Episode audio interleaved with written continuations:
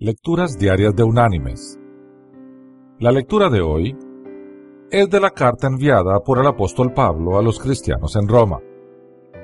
Capítulo 6, versículo 16, que dice, ¿No sabéis que si os sometéis a alguien como esclavos para obedecerlo, sois esclavos de aquel a quien obedecéis, sea del pecado para muerte, o sea de la obediencia para justicia?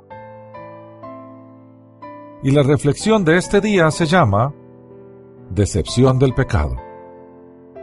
Hace años, el famoso comentarista Paul Harvey describió cómo el esquimal mata al lobo.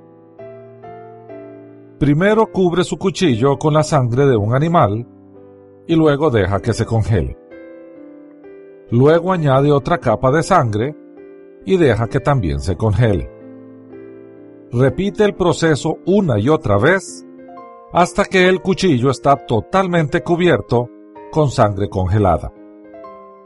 El cazador ártico entonces toma el cuchillo y lo coloca en la tierra con la hoja extendida para arriba. Sin sospechar cosa alguna, el lobo huele la sangre y empieza a lamer la sangre congelada. Entre más lame el lobo la sangre, más vigorosamente crece su apetito para la sangre. Sin saber lo que está haciendo, el lobo empieza a cortar su propia lengua. El lobo entonces empieza a saciar su sed por sangre con su propia sangre. Su deseo perpetuo no se satisface hasta estar completamente muerto.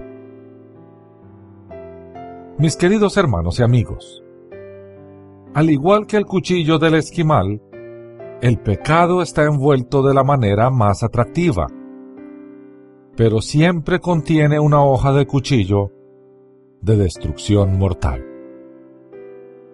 Que Dios te bendiga.